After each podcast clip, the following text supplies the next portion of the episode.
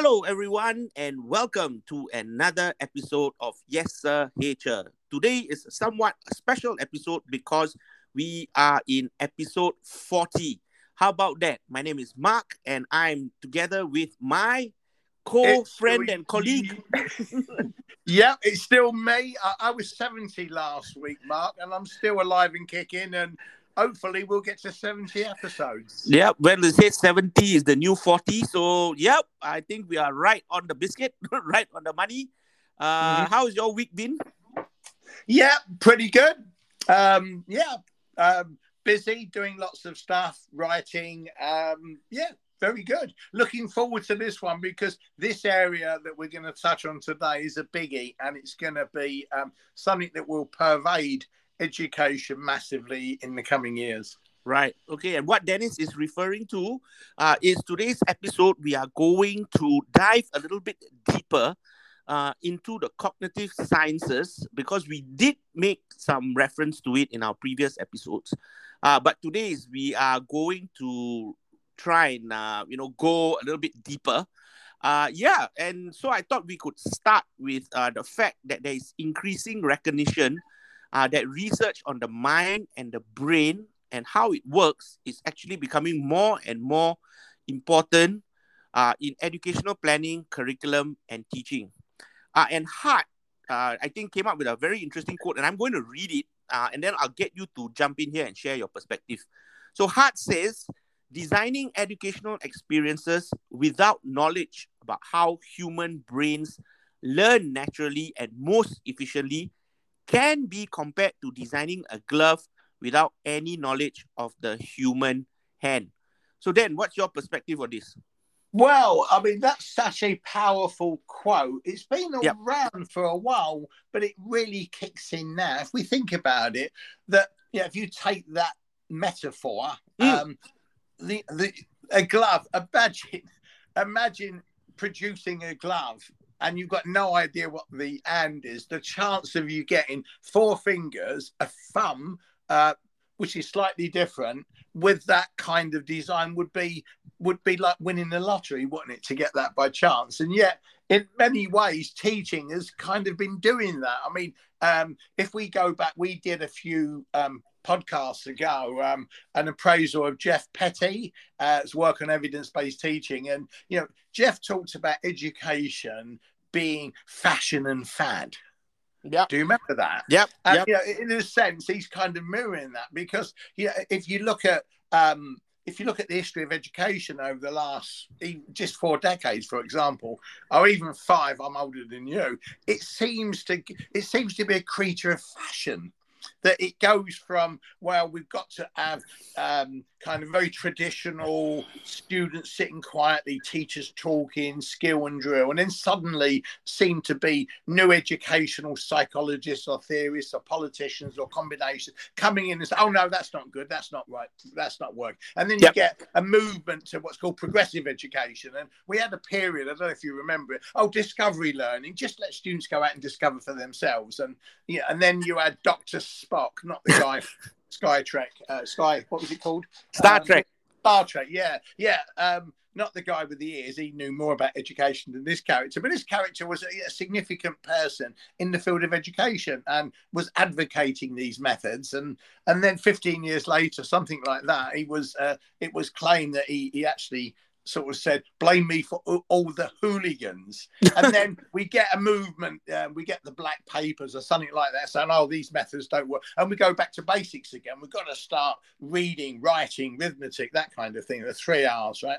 And then uh, all of a sudden, uh, there's a, something, something new comes up. We, we had constructivism, and constructivism is still kicking around as a dominant mode. But if you unpack constructivism, um, I think yeah, we mentioned before. I might have yep. mentioned it's that it's not a theory of learning. It's it's a kind of it's a it's a paradigm where we we know that ultimately there is a subjective reality and everybody has their own subjective reality and that means that learners have got to learn in their own ways they've got to make sense of it well of course they have but what from a teaching point of view where's where's the evidence base? Uh, in medicine it's got biology hasn't it? It's got chemistry it's got physics it's it's got a big knowledge base.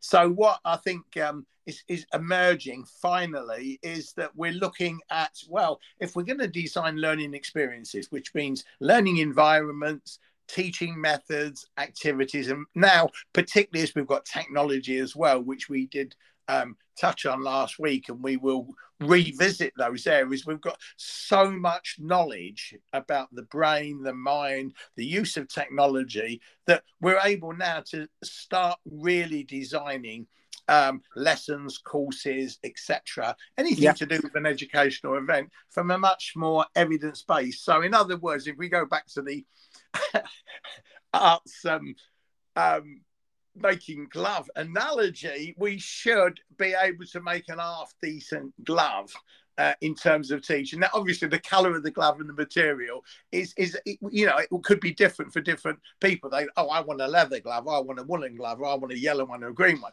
So if, if we translate that back to teaching, we can still have our own individual sort of teaching styles. Yeah. But underpinning that, there will be a set of heuristics good understandings about learning and teaching, and um, there'd be an underpinning syntax of good teaching um, that will be universal because it connects with the way the brain and mind work. So that's my overall spin.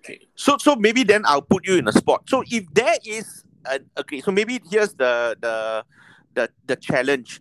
Is there a set of agreed heuristics that you talk about? Uh, is it agreed? And if it's universally agreed, why are not more teachers or educators adopting them? why are we still going around in circles and trying to invent things that are maybe already there? Oh, you, uh, Mark, you've opened up a Pandora's box here. Yeah, trying to make it a bit more exciting since yeah, it's our fortieth okay, episode. okay, right, okay. I, am going to I'm going to uh, use an analogy here, and I'm not taking any metaphysical stance on this, right? Mm, okay, mm. but just to use an analogy, um, billions of people um, believe in some kind of a god, right? Whether it's a Christ- uh, Judo-Christian god or or Islamic god or Hindu gods, correct? Millions mm. of people do that, right? Equally, there are people that um, uh, they're called atheists, aren't they? Who believe there is no God, that is just a massive kind of evolutionary kind of material event that's taken trillions of years or billions of years. And, you know, we just happen to be here, right? So there's people who believe that, correct? Mm-hmm, mm-hmm. And there's people who just don't, you know, that, that, that position is, well, I just don't know. I'm not on one side of the fence to another, correct? Mm-hmm. Does that make sense? Right. Now, if there's yep. all different religions, right, with different gods and different um, sets of rules, right, then is it it's unlikely that they can all be right, right? So if Correct. right, so if, if, if you know the Islamic perspective or the Christian perspective or the Judaist perspective, if one of those is right, all the others have to be wrong to some extent. Is that correct? Yep. Yep. Okay. Agreed. And um, if there's no God, then they're all wrong. And if Correct. there is a God, the atheists, uh, you know, could well be burning in some kind of inferno. I'm, you know, I'm, I'm speaking metaphorically, right? That's possible. Yep. So yep. millions of people, billions of people, uh, are believing different things about the nature of the world and our position in the universe, right? So okay. it's still the same in teaching that there's still a lot of people there who uh, are just not buying into the evidence. I mean, if you take, let's go back to the uh, the argument about religion. I'm not going to take any sides, but there's a lot of people who, millions of people, uh, who believe in, you know, creationist view that five, six, seven thousand years ago man was created. You know, in terms of the biblical narrative, right? And yep. then you've got the evolutionary biologists and psychologists who say, look, you know, we, we were kicking around like four or five million years ago. Now, at the end of the day, uh, you, believe the evidence or what you've learned prior in terms of how you frame that. So education is still in many ways in institutions in people's minds, maybe in different countries, um, still in what I would refer to as an educational Jurassic Park.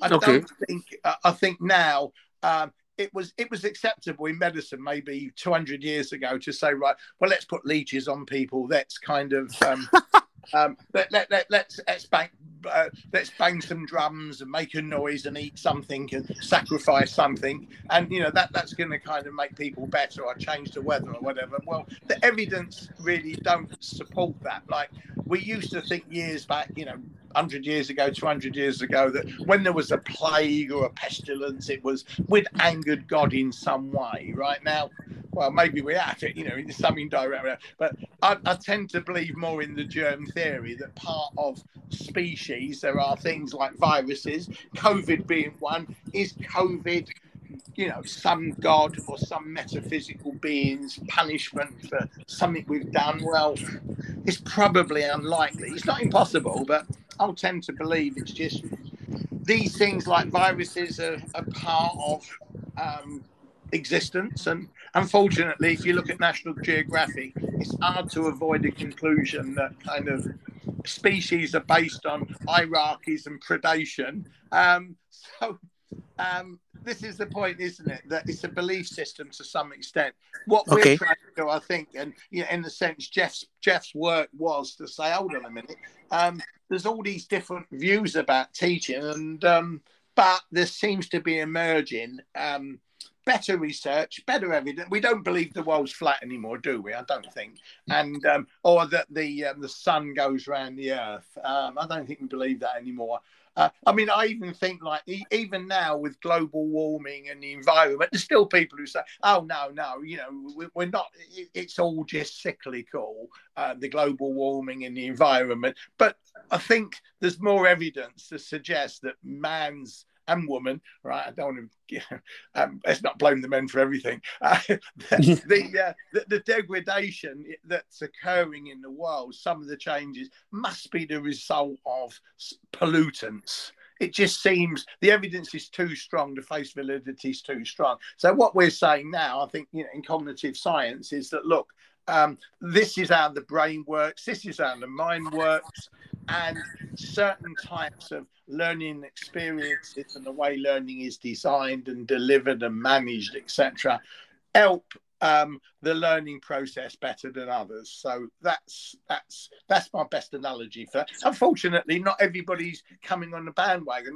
Remember when we were in Singapore, um, there were still quite a lot of teachers talking about constructivism and various other kind of theories. I'm not saying that the constructivism isn't a useful lens in terms of looking at the learning process, but it, it's not a, I wouldn't call it a scientific theory of learning that can be used for the design of um, teaching and learning environments and experiences. Whereas now, we are talking about, look, we have knowledge that helps us to plan our curriculum, structure our curriculum, do assessment, and manage learning and use technology in ways that helps the brain to learn better. It's a bit like right. a glove should keep us warm. It might not keep all the frostbite out. Yeah. Okay. Um, and then I think so. So let's let's let's uh, evolve this a little bit more.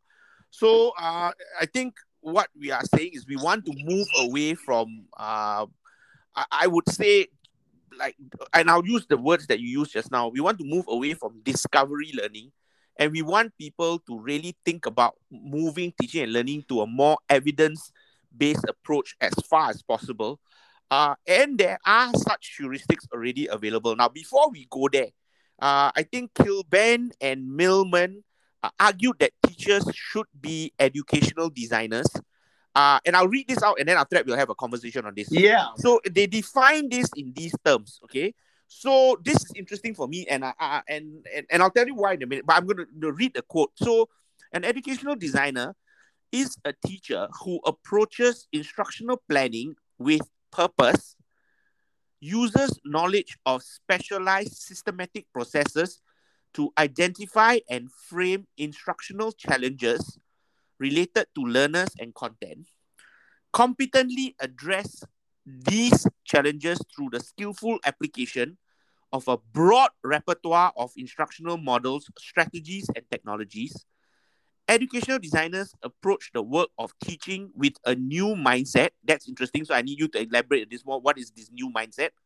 A broadened skill set and a high quality tool set, all of which assist them in developing instruction that responds to their learners' needs. Now, the new mindset enables teachers to approach their work as empowered problem solvers who are aware of their ability to direct important dimensions of practice.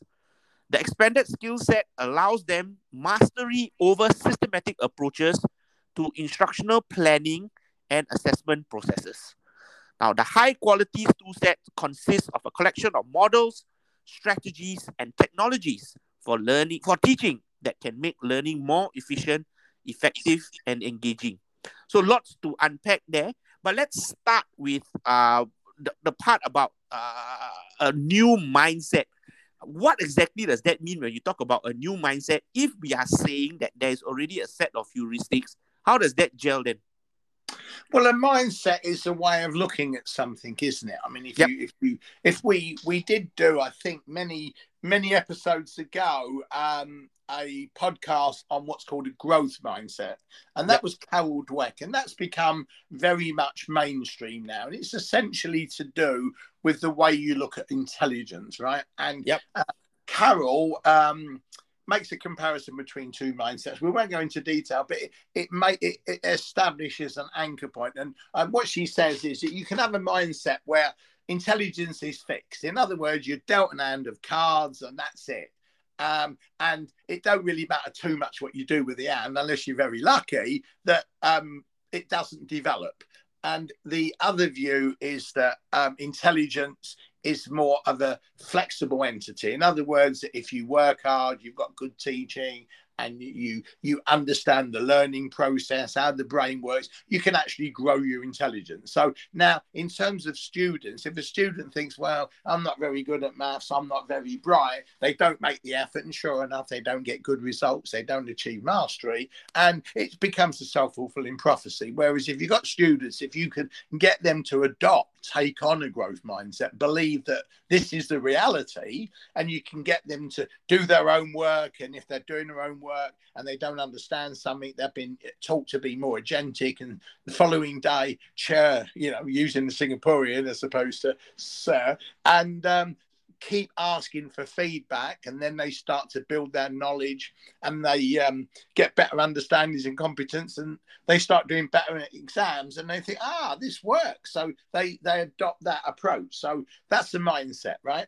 Now, yep. if we go back to teaching, if we just think, oh, well, um, teaching is simply about uh, me getting the information from a book, you know, making a copy, copies of chapters and paragraphs and reading it out and giving it to students and say, read this, um, that somehow um, that's that's it. That's that's teaching. It's about oh, I've got fifty slides to show, and I'm going to show them and read them out and that's somehow going to go into the student heads. Well, we know the brain don't work that way. I mean, one of the the new things, and I think we did a uh, session on it, is one aspect of this new science of learning, and it's it's part of it, but not all of it, is cognitive load theory, and that basically is is understanding human memory and recognizing that the brain has to process information in working memory, uh, make sense of it, for it to go into long term memory and connect with prior knowledge. Well, if you try to put too much in at once, it's like putting a pint in a half pint glass, it all spills, it doesn't work.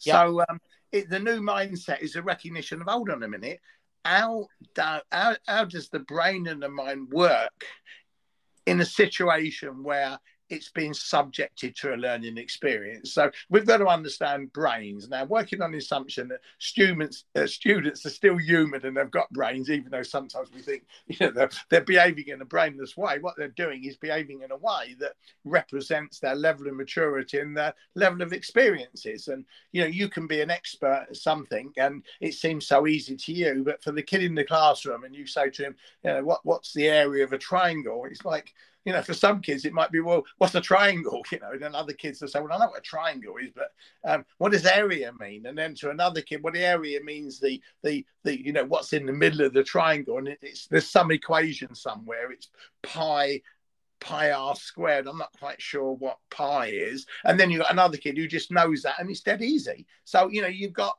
that's the the the kind of thing is that the new mindset is to understand that as a teacher, you're not just there to impart knowledge, you're there to engage human beings in ways that they are using their brain, they're using thinking processes, making them aware of how we think. So, this is the catch that teachers today have got to be not psychologists in the in the absolute sense but they've got to know more about how the brain and the mind works and design. Uh, um, Kilbane and Millman are right. They've got to be instructional designers based on the knowledge of how the brain and the mind works. They've got to then say, well, okay, what have I got here? Well, there's things called teaching methods, teaching strategies, right?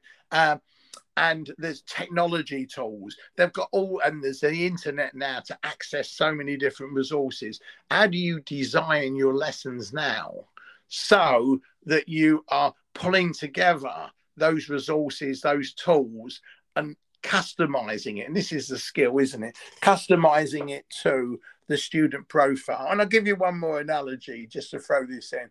Yeah, I I I tried to do trout fishing a number of years ago, and I thought it's fairly easy. Isn't it? You got a rod and you got you put a fly on the end of it and you flick it in a lake, right? And you yep. catch trout. It seems reasonable, doesn't it?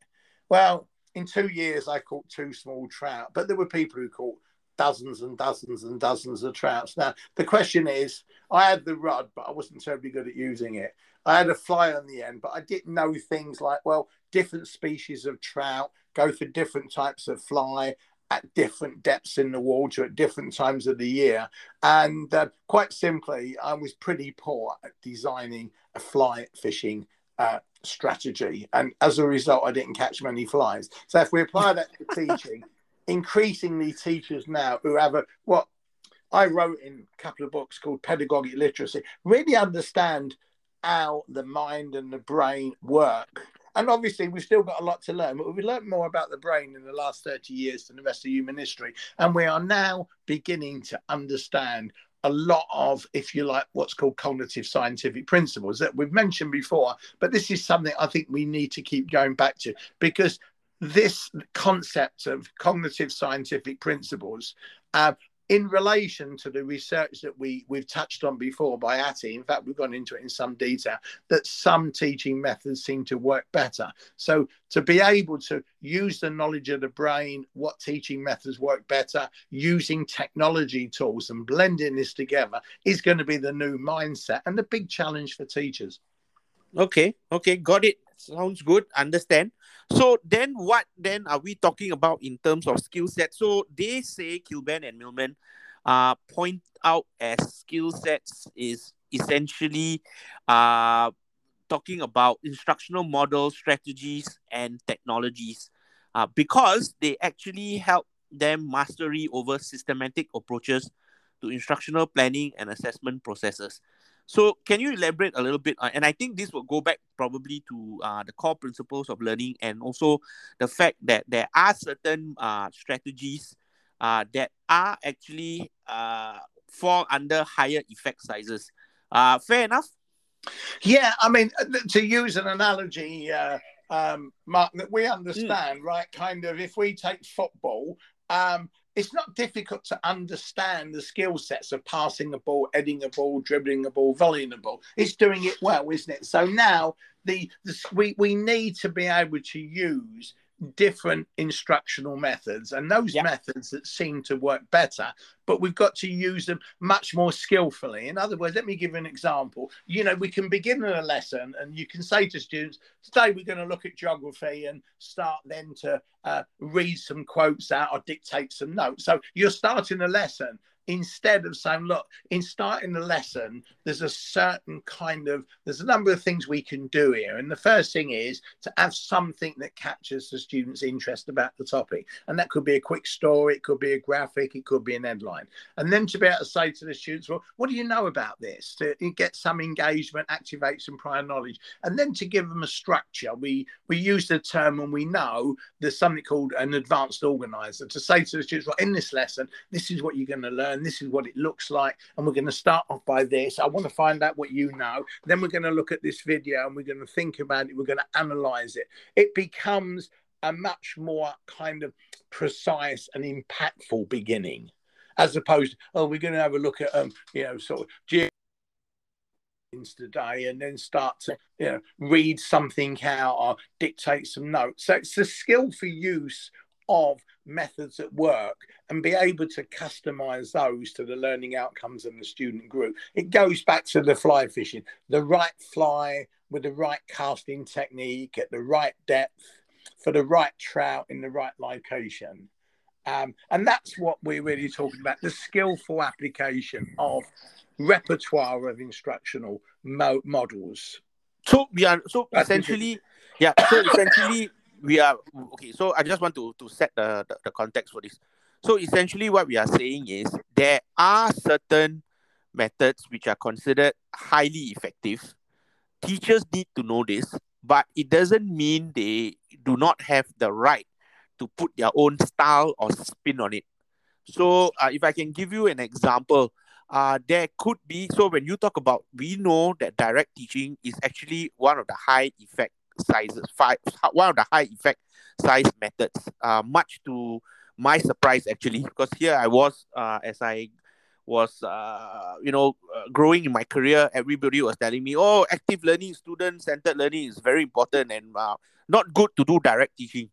Uh, and it puzzled me quite a fair bit although i must say i did buy into the hype. But as I read a little bit more in terms of John Hattie's work Invisible learning, you then realize that there's enough evidence that if you are adopting uh, direct teaching methods, it actually can be a highly effective method. So maybe right now, what we can do is uh, for you to share a little bit. If we talk about uh, direct teaching as a high effective method, how then can the teacher or the instructional or the educational designer, as mentioned by Kilbane, and Millman uh, put their own spin on it so that it allows them, you know, some degree of control rather than, you know, I'm just there to execute certain methods and then that's it, I'm done. Okay, well, let, let's take direct instruction as not the teacher talking for a long period of time. That that's the kind. See, this is a problem. As soon as someone hears that, they, it conjures up the image of the teacher at the front talking for long periods of time, as exactly. we did in the previous exactly. podcast. Yeah. But the teacher is still the person who is largely orchestrating the learning event and experience because if the if the teacher is not uh, doesn't have something over and above the students to organize it then why are we paying teachers to do this? Why don't we just let the students do it on their own right? Okay so the the notion of direct instruction is not that the teacher is talking in large amounts, but is is the as designed a set of experiences that could involve any other methods. For example, if I'm doing a workshop, and we've done many workshops over two or three days, right? And we yeah. are leading the workshop. So we're doing direct instruction. We don't just go in there and say to everybody, right, there's some material on the table, look at that, and we come back in two days' time and you tell us what you've learned. We start off by mapping out what we're going to do. We it's like doing a roadmap going somewhere. I mean, I've sometimes had a map and I'm looking at it and it's not helping me because it's not clear enough. There's not enough structure. Whereas a really good map will get you from A to B um, effectively and efficiently. So again, to be able to say, right, given this group, given the, the given the topic that I've got now, how am I going to get this concept across? Now, this is where the creativity of the teacher goes in. Sometimes uh-huh they may have a story that really captures something. So that would be a very individual thing. And that's why stories in themselves are such an important aspect of creative teaching. And that, re- you know, John Paul Sartre said that we learn everything in life through stories. Um, so the the ability as a teacher to bring in a story it could be a personal story or it could be a story by somebody else but that's a powerful way of bringing things in teachers the way they use their voice the tone of voice the ability to smile well the ability to use a bit of situated humor. Let's be honest about it. Look how much comedians earn. I mean, there's a comedian uh, not popular in some circles because he's um, not politically correct, but Ricky Gervais. Um, has made millions and millions of pounds out of using humor. So, you know, yep. teachers can use humor again. Um, the ability um, you can you can you know when we create activities for learning sometimes you do an activity we've been on loads of workshops and you know and you get given an activity and okay it makes a point about team building or something but it can be boring. The ability to make those activities that are really engaging inspiring um, very good examples. It, it's a metaphor that i use stories humor activity presentation style examples. That's the the, the real if you like, eye level um, creative teaching. It's, you could call it the heart of teaching, not art as with a H, but art as in art, as in music and drama.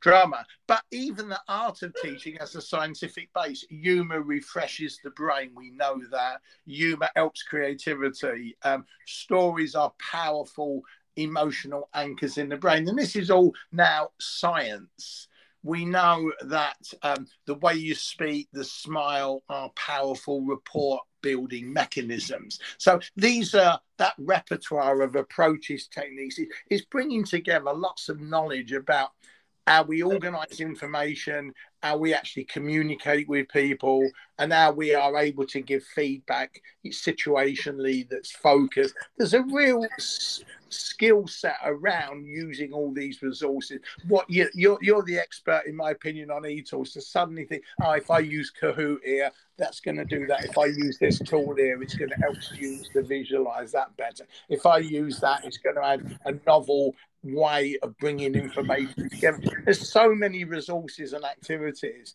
It's a bit like being a doctor. There's so many techniques, there's so many tools, there's so many drugs. It's pulling together that package of medicine yeah. treatment for that patient. And medicine's moving more and more to that. And with learning analytics, um, we're able now to make teaching not just more differentiated, we can do that with hyperlinking, etc., but even more personalized. And teachers today have got to learn these technologies. They've got to be very skillful with the method use and they've got to understand human personalities a bit uh, move away from learning styles to um, making the learning more focused on the level of conceptual understanding that somebody's already got. So that's the, that's now going to be the way teaching's going. We're going to have to be able to design learning, understanding the brain, pulling together a wider range of resources, and making that learning experience much more potent, richer. Um, effective, efficient, and engaging for increasing groups of learners. That's going to be the skill for or the expert teacher, and that's happening now. People going into classrooms and just dishing out some stuff. I'll read, read chapter four. I mean, um, and uh, you know, do the exercises and you know, fill in the workshop, but worksheet and whatever. Um, it's Jurassic Park. Right. Okay. I, I, I think that that's important because um, I think this will reassure teachers who might be wondering, okay, so if I just adopt these methods, you know, teaching becomes uh, dull and gray. You know, I'm not allowed to uh, put my own flourish on things. So I, I'm glad you mentioned that because now uh, I think this is where we will honestly uh, separate the ordinary teachers to the, from the exceptional teachers because exceptional teachers understand that these are just heuristics, but it also requires finesse and skill uh, in actually deploying some of these methods in the classroom. Yeah, absolutely, Mark. Me and you played football, and we weren't bad. I mean, I remember. I don't think the team that we played, you never lost a game. But the point is, um, we don't get eight hundred thousand um, dollars or pounds a month, do we? We did it for the love of the game. So we're playing the game, and we're not bad at it. But um, what I'm saying is, it's like with teaching now. It's it's going to be. You're going to have to be. Uh, we weren't good enough to play professionally. Um, Speak and, for yourselves. yeah, well, well, you know what I'm saying is, so yeah, it's a bit like that. And you know, the bottom line is that what is going to be demanding of teachers now, just like with doctors. I mean, doctors, you know, 200 years ago, as long as they had a saw and some leeches and a bottle of whiskey, they could probably go round and, um, you know, kind of, you know, call themselves doctors. Um, can't do that today. And we know doctors, and every now and again, you know, every couple of months, they've got to read new research. And it's really hard to keep up to date. Uh, and that's why we have specialists, don't we? That oh, you know, a doctor. Well, I know the liver very well. The rest of the stuff I've got a bit of an idea on. So teachers have got to be able to. Um, yeah, it's the skill set um, is getting more um, complicated. Um, it's more involved the the knowledge bases that teachers have got to pull in, not just from their own subject knowledge, but about the mind and the brain. It, it's it's going to be a very challenging uh, job, and maybe that's when we can really talk about teaching as a profession in the way we talk about it, um, you know, about medicine and engineering. Right. Okay. And about just showing some PowerPoint slides and being able to, uh, you know, read these things out and that. It's, it's, it's going to be a lot more than that. Okay, so let's let's now just link this back to what we originally started with, uh, and that's really about there's much talk about neuroscience and its impact on teaching. So, what does this uh, uh what, what does this mean, and how does this fit in with evidence based teaching? So, maybe if you can just uh, bring everybody back and wrap this around. Yeah, well, the thing is, I can understand. It's like anything else because we work in the area and we get paid to keep up to date with educational knowledge and increasingly knowledge from the the life sciences and that's biology it's psychology it's it's I suppose even zoology, I guess. Uh, you know, it's bringing this stuff in. We we have time to do that. For a lot of teachers, well, they you know that they're caught up in increasingly demanding workloads, both in terms of managing students and admin there's a couple of key areas, isn't there? The term neuroscience, and there's a term called um, cognitive science. Now, well, what, what do these things mean? Well, it's really interesting area. This is that neuroscientists are primarily looking at the brain as an organ, and there's a lot of stuff in the brain, like 86 billion um, neurons and they connect to thousands of other neurons and there's lots of chemicals flying around in that brain right? Neurotransmitters. We we could go on and on about that. There's a lot of stuff in that brain and what we're trying to say is well how does that stuff in that brain impact the learning process? I mean we we know things like dopamine and serotonin affect our mood and dispositions and things. So what is what do we know about the brain that we can extract out and say well when i teach if I teach in this way, it's going to impact the brain in certain ways to help the learning process and to promote well-being. Right? Makes sense, doesn't it? Yep. That's the organ. Equally, there's something called the mind.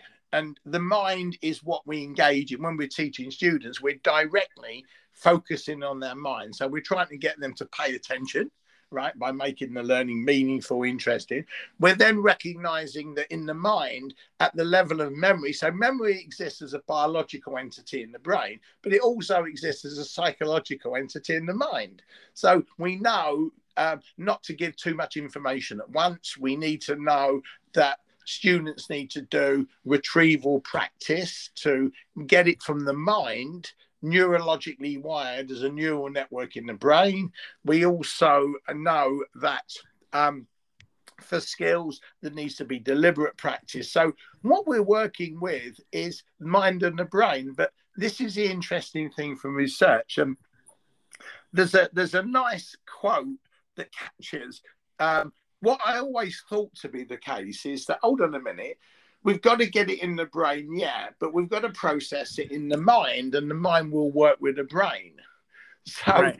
we can't put it straight in the brain, so to speak, so easily.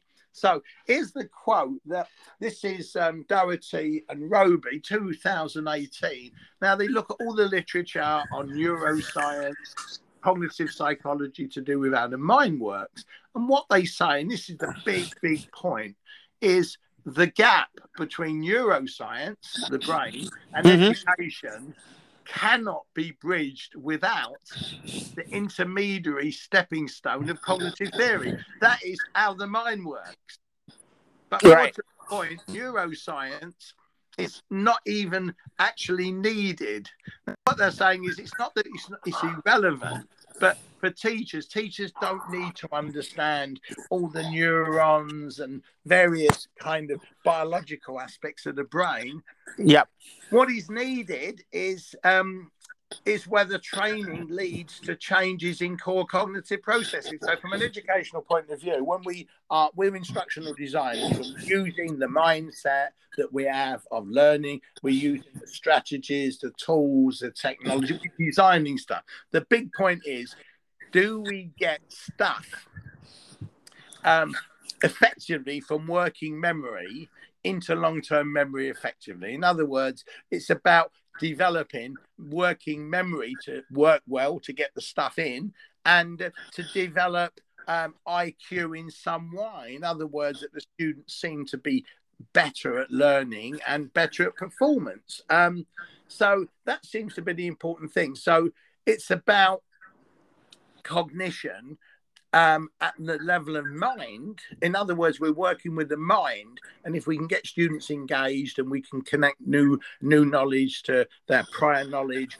we can chunk it up so they can process it. They can get it from working memory to long term memory. They, we can get them thinking because the brain's lazy. We know that. So yeah, yeah these this is knowledge we must have because if we get them thinking and we design the environment like they will process that information and then it goes into the brain. It's a nice organized structure and if we work it long enough something called understanding happens. Now understanding is a ubiquitous term like yep. consciousness that we, we we we're aware that we're conscious we build understanding but we can't really locate that in the brain. So this is one of the real anomalies. We know the mind and the brain work together but there's a lot of things that we don't know about that relationship.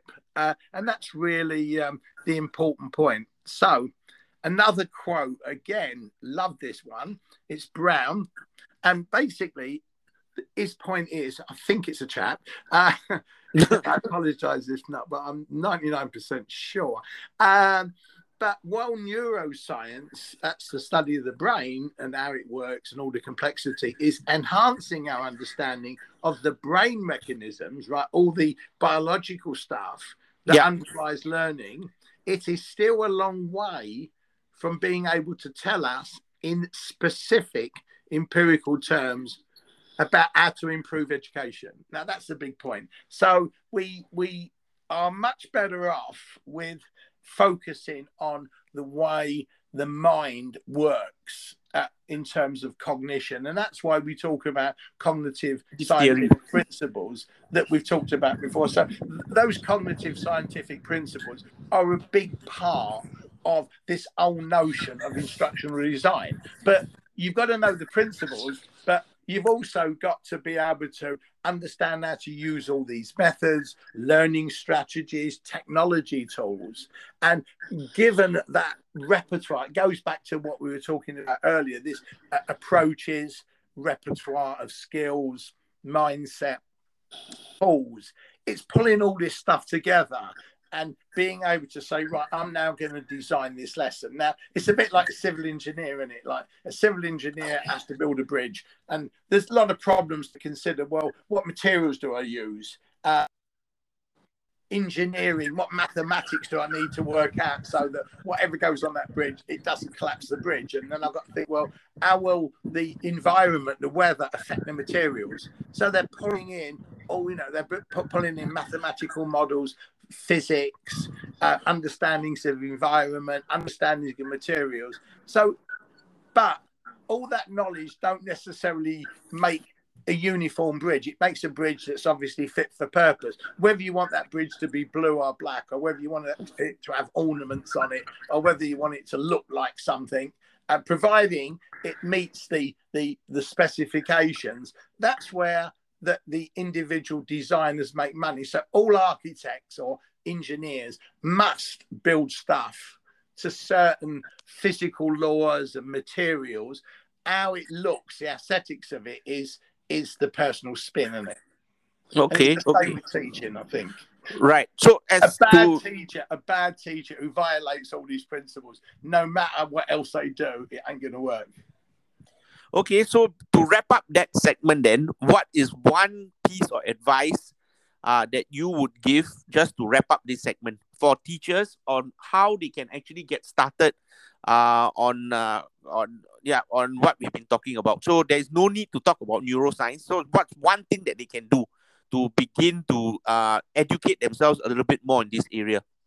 Okay, well, the one thing is don't worry too much about how the brain works. Exactly. Um, read up, and look, this is this is the thing that really worries me is that that we expect people in, in, in medicine to be reading articles and research papers and recent treatment. Teachers have got to get used to the fact that they do need to read some stuff on cognitive science and what teaching method. They need to read some stuff on um, on good educational research. Now we could we could argue what that is, but they do need to be more engaged in kind of looking at the field now of cognitive science and saying, look, there's a lot of stuff here that is relevant to the way I teach. And not just saying, well, I did my teacher training 20 years ago. I don't need that stuff. Um, you know, the, the notion that, I mean, a lot of teachers I've noticed in different countries, individual teachers, oh, why are we doing professional development? Well, in, if doctors weren't doing professional development, they'd be sawing your leg off now. so you know they'd be putting leeches on you, you know, and you'd be made, made to drink whiskey that you know isn't very good quality. Uh, so you know, I'm being a bit humorous here, but you know, there is this you know, teachers, and and I do understand teachers. The workload for teachers, and we're talking, you know, many countries. I can't generalize, but certainly a number of countries. The amount of work they have to do, apart from teach students and do administrative work and other kind of stuff, that um, somehow there's got to be a kind of change of professionalism in teaching. And the best schools in different countries in the world i've seen it in different countries and certainly in singapore i think you know it's something they really try to address is let's get teachers workload more focused on being able to plan their lessons, to do reflective practice, to do action. Re- action research is about reading stuff that's relevant, talking yep. to other teachers, trying it out, sharing things. We talk about communities of practice and sharing. Teachers have got to be able and be given the time and see that as something central to the development of professionalism. Okay, perfect. So it's not just about teachers changing; it's about educational institutions and systems changing as well. Um, and uh, cognitive science tells us that the, that's how it should happen, and this is what we need to do. You can't keep having more and more admin and more and more this and more and more uh, of, of, different things. You can't, yeah. How big, how, you know, how big is the glass? You know, to to keep pouring things into it. Right. Okay. Perfect. So, uh, yeah. Okay. So that wraps up the segment for this part A. Uh, and as usual, in part two, part B, we normally share something that we may have read, something that we came across, or it could be a little tool that we have tried out. So you want to go first then? No, not really. I'll tell you what. Like, uh, you're the man. You're, you're, this is where this is where you truly excel over me by about ten thousand times. So I, I, I am, you know, c- continually thinking, writing, reading. Um, I did write an article for the local paper on what was it on? Yeah, educational myths because we did one. Yeah. I've done. I've been productive. Uh, this week. We did a um, a pod last week, didn't we, on educational myths? And I did yep. actually write an article for our local paper, and I think that went in a couple of days ago. So yeah, I'm I'm I'm engaged in that. Um, the tools, mate. You're the expert, so okay. so, now. Yeah, so I came across this another free tool which I thought was quite interesting because um, you know, every time we want to teach somebody something, we have to create step by step guides uh, and some of it might be a little bit complex because you need to click a few buttons to get to the actual thing you want people to learn. So I actually found this, uh, and it's a free tool, uh, and it's a Chrome extension. Of course, I will put the link uh, in the show notes so that you can actually download it for free.